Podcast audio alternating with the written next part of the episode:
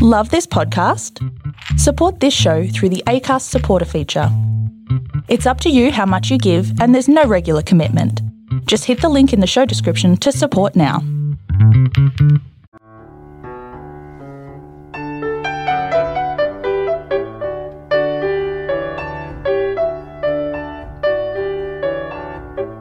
The Choice, a short story written and narrated by Robert Fairhead. Frank. We hit the road at sunrise. Anna complained about packing the bikes in the pre dawn dark, but we had to make up for the kilometres we'd lost yesterday to punctures and her mishap. The reward for our bleary eyed start was riding through a crimson landscape when the sun crested the horizon. I rode ahead and Anna fell behind, as usual. Anna. The four day tour was Frank's idea. We'd taken up riding after the kids left home, joining other MAMILs and MAWILs doing weekend circuits in the park. I grew to enjoy the rides and conversations at the rear of our regular group, while Frank rode up front, but I'd never contemplated a longer ride, and I was tired and sore after a dispiriting first day of puncture repairs and falling into a ditch. Frank. I'd bought matching bikes for our 30th wedding anniversary, Anna had rolled her eyes, but we were both carrying middle age padding and needed the exercise. She had also been unenthusiastic about the weekend group, but before long Anna seemed to find her place cruising and gossiping at the back, though I had urged her to put in more effort and join me in the front of the peloton. Anna. I should have stood firm and said no when Frank suggested we set off at dawn, but that's the story of our marriage. He hatches grand plans, ignores my protests, and browbeats me into following him. He was the same with the kids. That's why they moved out, and I couldn't blame them. I've wished for the courage to leave Frank several times too. Frank. Looking back, I may have pushed Anna a bit hard.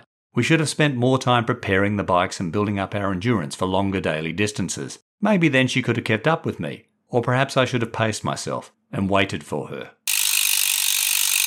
Anna. Frank disappeared around a bend, and I was alone again. For a few minutes, I fantasized about doing a U turn and riding away from Frank and our marriage, but instead, I put my head down and pedaled harder.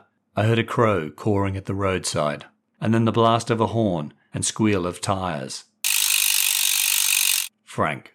I can't open my eyes, or speak, or move my body, but I can hear and think. I'm in a hospital. I don't know how long I've been here. An unfamiliar male voice said something about a coma. Anna's here too. I've heard her over the electronic beeps and wheezing of what sounds like a bellows. She's speaking again. Can you hear me, Frank? Anna. The police said the driver was blinded by the sun when Frank's bicycle crossed the road at the bend. He's been in a coma for two months. At the start, doctors warned me to be patient. Now they're asking for my signature to disconnect life support. I half expect Frank to wake and tell me what to do. But for once, it's my choice.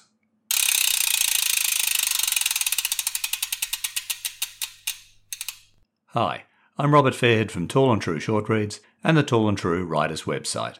The Choice was my New Year entry for the Australian Writers Centre's monthly short story writing competition, Furious Fiction. The brief for January 2021 was that each story had to begin at sunrise, use the words signature, patient, and bicycle, and include a character who has to make a choice. The plot and characters for the story came to me while walking my dog, similar to my December 2020 Furious Fiction entry, The Gift. I decided on a middle aged couple on a bike tour that goes awry, and I wrote it as a two hander, with Frank and Anna's voices and thoughts revealing a shorthand tale of the ride and their life together. The sunrise start was an easy decision. The choice at the end was more difficult, and I leave it to the reader to imagine what Anna decided to do with Frank's life support. As for the final words in the Furious fiction brief, I like playing with positioning them in my short stories, and this time I held off using the words until the final paragraph. Did you hear them? I hope you enjoyed your short ride with the choice. You can read this and all my short stories, blog posts, and other writing at tallandtrue.com. The next episode of Tall and True Short Reads will be in your podcast feed shortly. In the meantime, please check your feed for earlier episodes and subscribe to the podcast and rate and review it via your favourite listening app. And don't forget to tell your family and friends about Tall and True Short Reads and the Tall and True Writers website.